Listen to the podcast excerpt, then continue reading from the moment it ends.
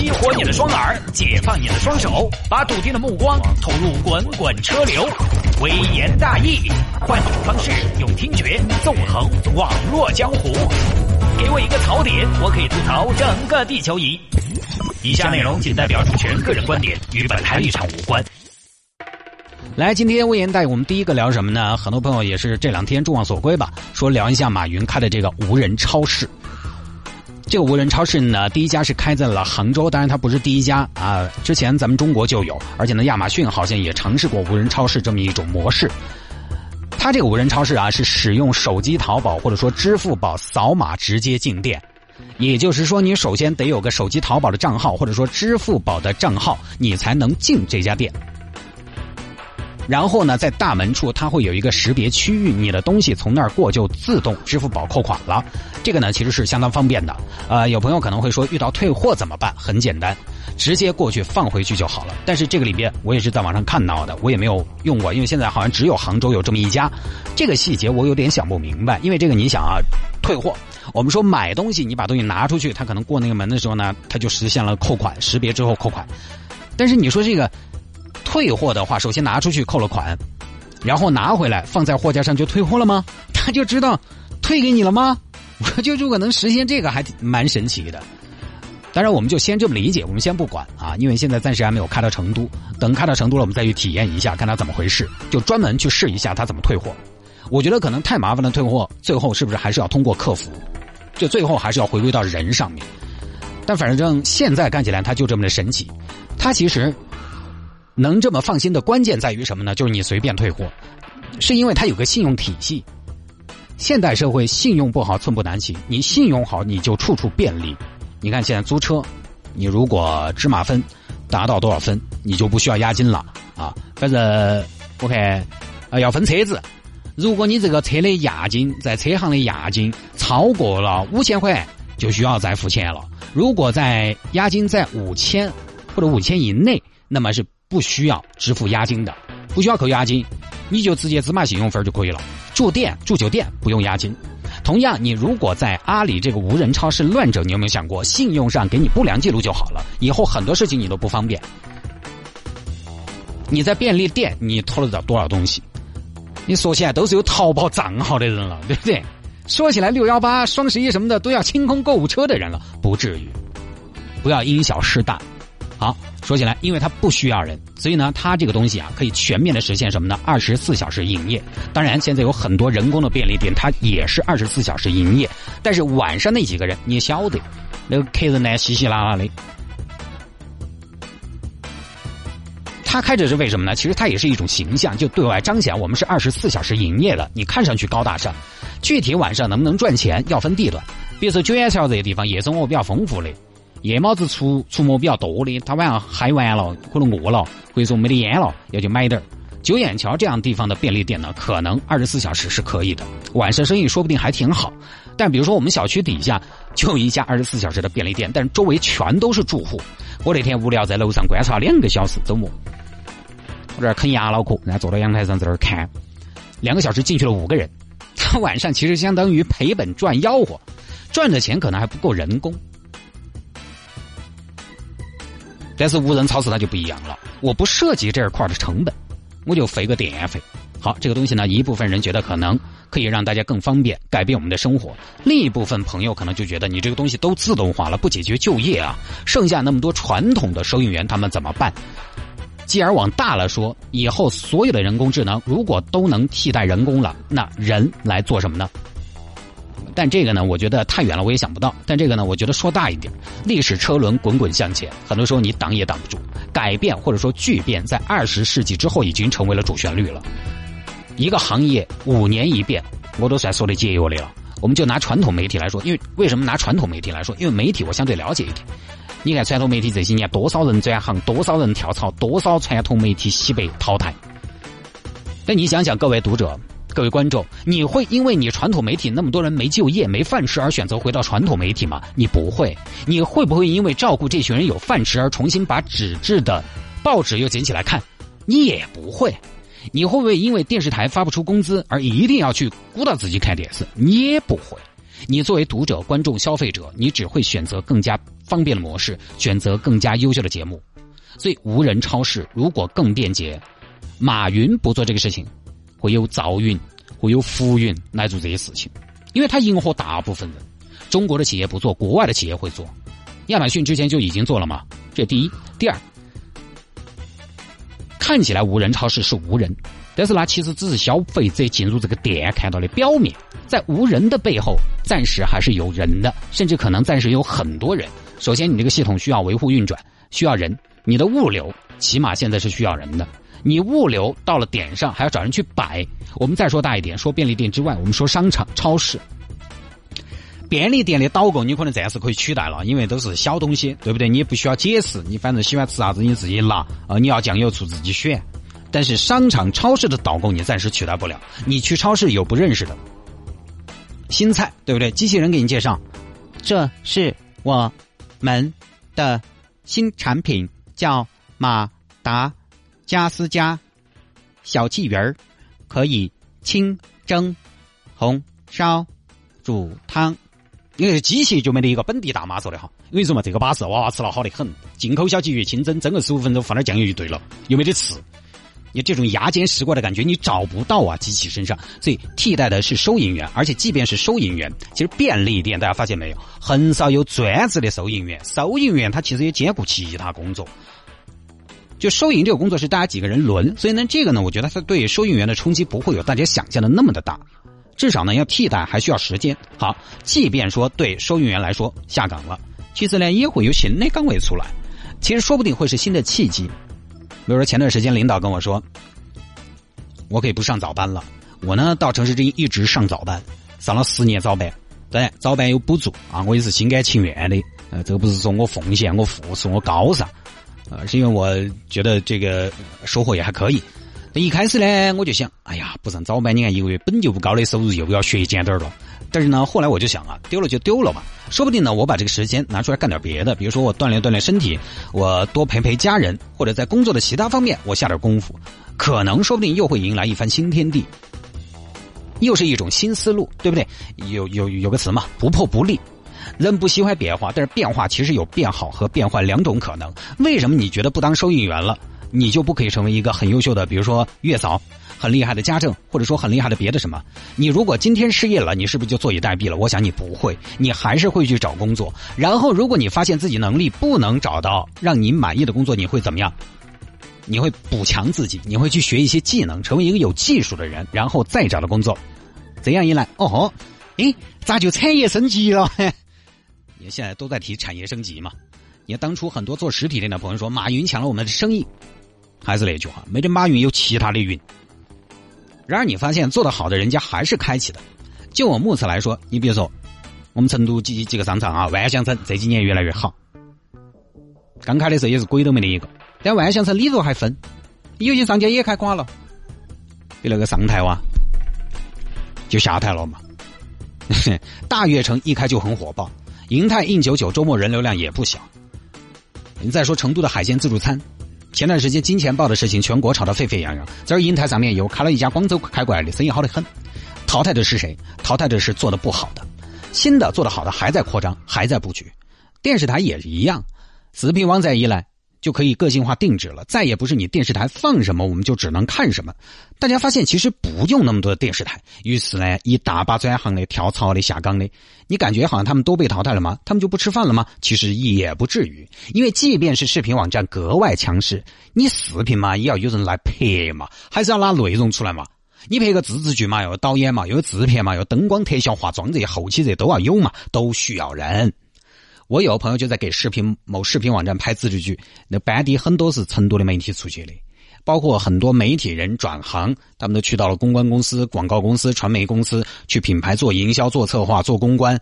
其实只要你脑壳大，他跳总有容身之处、栖身之所。好，所以这个呢，对个人来说，我个人觉得倒没至于那么的慌张。包括这个东西的普及，其实你想，你阿里可以搞，其他的便利店呢？因为这个东西推开还是不会那么的快。其他的便利店来说，你这套系统要不要费用？运营维护每年要多少钱？系统故障率高不高？被盗率高不高？你阿里当然财大气粗，地大物博，随便拿。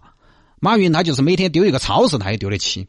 反了，这个无人超市开起来之后，对他的口碑其实是有积极的作用的，我丢得起啊。但是我如果是一个普通的便利店，我私人开的啊，我小本买卖，一家人都靠这个店生存，我考不考虑它的损耗？有些手贱的给你拆了，他也不拿出去，怎么办？你说节约人力成本，其实请两个收银员也要不到好多钱，在大城市房租才是大头。好，那当然从宏观来说呢，大家又很担心人工智能都把事情做完了以后人怎么办？包括之前呢，阿尔法狗战胜了全世界所有的优秀的棋手，而且虐得体无完肤。很多朋友都担心呢，人工智能以后都代替了人类，什么事情人工智能就能完成？甚至人工智能有一天会不会操控我们的人类？那个时候人怎么办？很多朋友都在预测啊，不管是专家还是普通老百姓，这个呢谁都没办法预测。所有的科学家预言，其实都是根据现有的资料在猜。但是呢，历史的进程必然当中也会有很多巧合，所以都是猜。你喊我错，我也说不出所以然。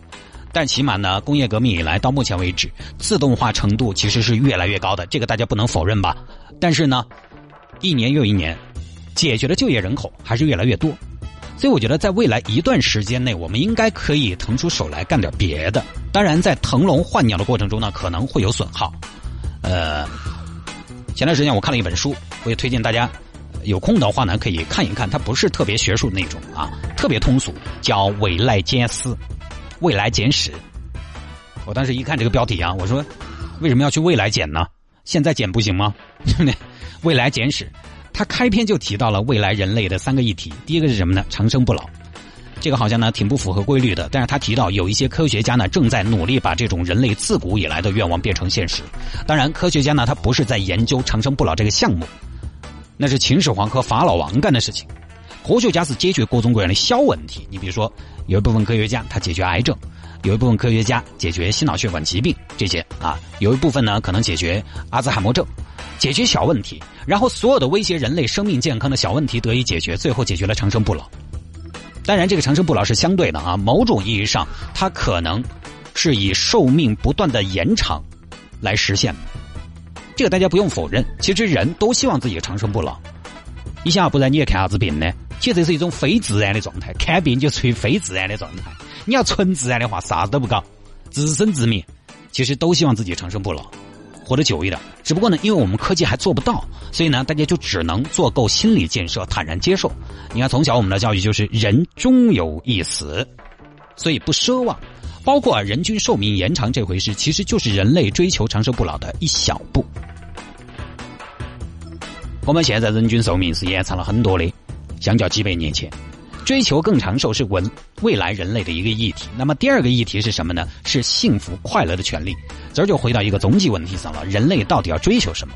无论是个体还是群体，在新时代都有这样的思考。就吃饭的问题，现在得到了普遍的解决，人就有更高的追求了。你比如说，大部分的职场人士他觉得。哎呀，简直不想上班！我上班不是为了梦想，是为了挣钱。我的梦想是啥子？是不上班。那假设不上班就可以挣钱，或者说我们那个时候不用货币来衡量，我们说不上班物质就能得到保证。换个角度，又有什么动机非要上班、非要劳动呢？而且啊，现在呢，有一些科学研究认为，幸福快乐是生物上的，就啥子意思呢？就是某些物质可能说不定可以给你带来幸福快乐的感觉。如果有一天通过这些物质，人可以直接得到快乐、感到幸福，那那个时候人又该做什么呢？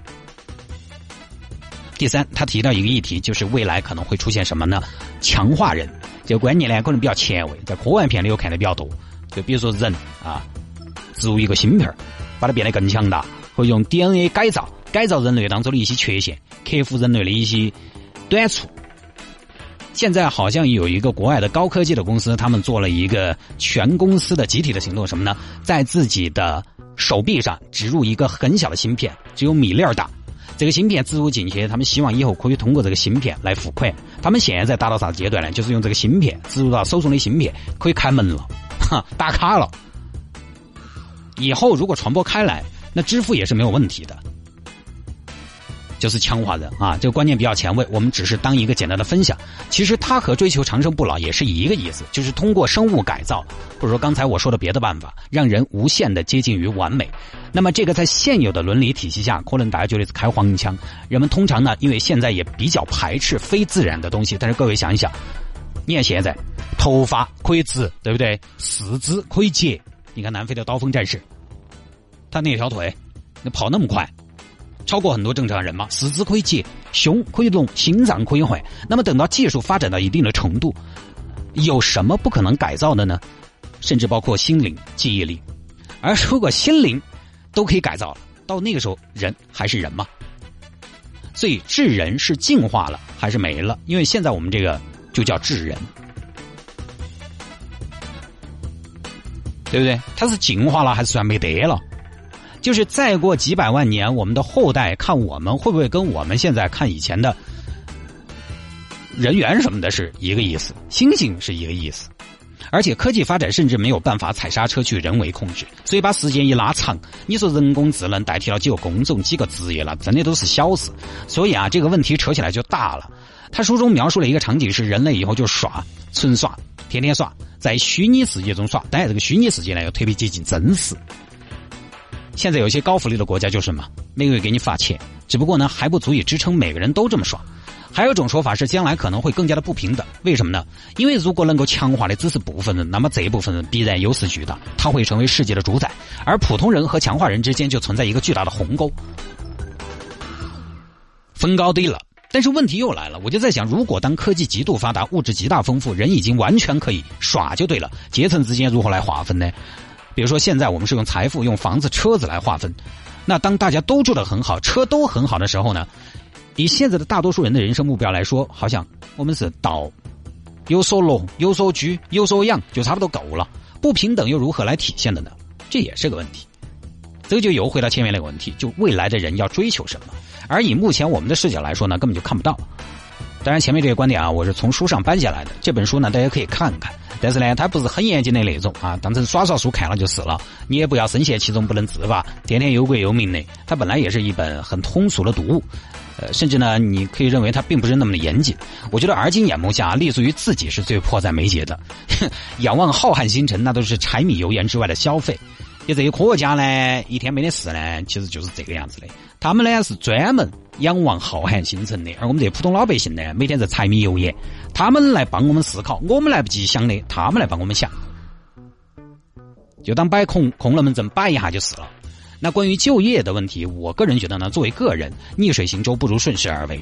人类有的时候很难在一件事情上达成一致的同同仇敌忾的态度。你比如说无人超市，有些人说不好，他想反抗。他其实很想说服身边所有的人一起来反抗来抵制，只要所有人的抵制，肯定这个东西就开不起来。但昨天杭州，你看看这家队，这家店排长队啊，叫好的人也很多啊，有那么多人喜欢这个东西，他就一定会势不可挡的往前走。一群一群的人被某一个适合他的利益所分化，慢慢就形成一个进化的整体。它存在一些问题，比如说老年人可能不擅长用支付宝。呃，包括刚刚有听众朋友留言说，探哥，我老公没有淘宝的账号和支付宝的账号，那这这种就不能有。但你不能用就不行啊，所以一时半会儿也取代不了传统的便利店，还是有时间的。可能很多朋友说，探哥，你这个工作不受影响，当然你站着说话不腰疼，哪个说的？文化艺术领域也可能被替代啊，当然我们这个呢也没得啥子文化，也不艺术，就是一个创造性的工作嘛，也可能被取代，因为之前已经有科学科学家写程序。是啥子呢？谱曲的程序，他是模仿巴赫的风格来写，一天好像就写了五百嘛，五千首，然后呢，拿着这些曲子开了个音乐会，也是博得满堂彩。现在就这样了，你想想，几年后呢？几十年后呢？谁也说不清楚。这个世界没有谁能说中几十年后、一百年后的事情。即便你看金明如、王健林、王老板去年他说有万达在，迪士尼二十年不会盈利，结果人家一年就盈利了。可能有人说中了，那可能也有猜对了。地球上六十多亿人对未来有六十亿种预测和判断，有几个人猜个大二花子也很正常。但问题就在于你现在不知道谁是对的，谁是错的。而且呢，关于预测这个事情，还有一个问题就是什么呢？嗯，大家有没有想过，当你预测了，其实你就会影响人们接下来的选择。什么意思呢？就比如说，现在有一个高瞻远瞩的科学家预测，人类再按照这样的发展速度和模式下去，总有一天会产生难以挽回的负面效果。如果这个预测被大多数的人类接受，或者说呢，这个预测说服了决策者，决策者听进去了，那么接下来他就要避免这种负面的可能。那么他就会引导大家出台一些政策，来引导大家改变自己的行为，避免出现这种负面。比如说，科学家说地球将越来越热，那么为了避免地球将越来越热，我们就要节能减排，对不对？那可能因为我们节能减排，同时呢推出了一系列的措施，比如退耕还林啊这些啊。但我随便举个例啊，不一定科学严谨。就因为我们采取了一系列措施，可能地球越来越热，这个预测到后来就没有成为现实。然后那个时候呢，没有成为现实，你会说你这个预测不准呢，并没有越来越热啊，因为你改变了行为模式嘛。就你比如说你做个生意，你做个生意你拿不准，你问你们老辈子，你们老辈子你肯定要造，然后你听进去了，你改变了，改变了最后呢，这个事情没有发生，你没有造，这时候你跑去跟老辈子说我没有造啊，这是不对的。所以啊，关于人类的很多预测呢，它不是像体育比赛胜负的预测，不是用来打赌的。其实他很多时候呢，这种预测是为了避免一些东西，所以这个东西呢很容易不准。那么你说未来什么样，谁说得清楚呢？在这个事情一说啊，突然觉得自己呢沧海一粟太渺小了。当有的时候人太渺小了呢，只有从眼前的事情做起。很多朋友说。哎呀，人不能太短视，但是当你看不清楚未来，当你看不清楚远方的时候，你只能怎么办？只能从近处着手。我经常都在说，我这人格局小，我都跟近视眼，我看不远，所以我只能一步一步把现在踏实的走好，就这样的啊。好吧，各位，这一条呢就跟大家分享到这儿，说了很多，但什么也没说，呃，随笔有血，希望大家可以理解啊。那在节目之外呢，想要跟水平有限的谢探进行交流和互动，微言大义，每天有什么小新闻想要跟我分享，有什么素材想跟我推荐，也欢迎您在微信上面搜索我的私人微信号，搜索我的私人微信号是拼音的谢探，然后是数字的零八三五，拼音的谢探，然后是数字的零八三五，加为好友来跟我留言就可以了。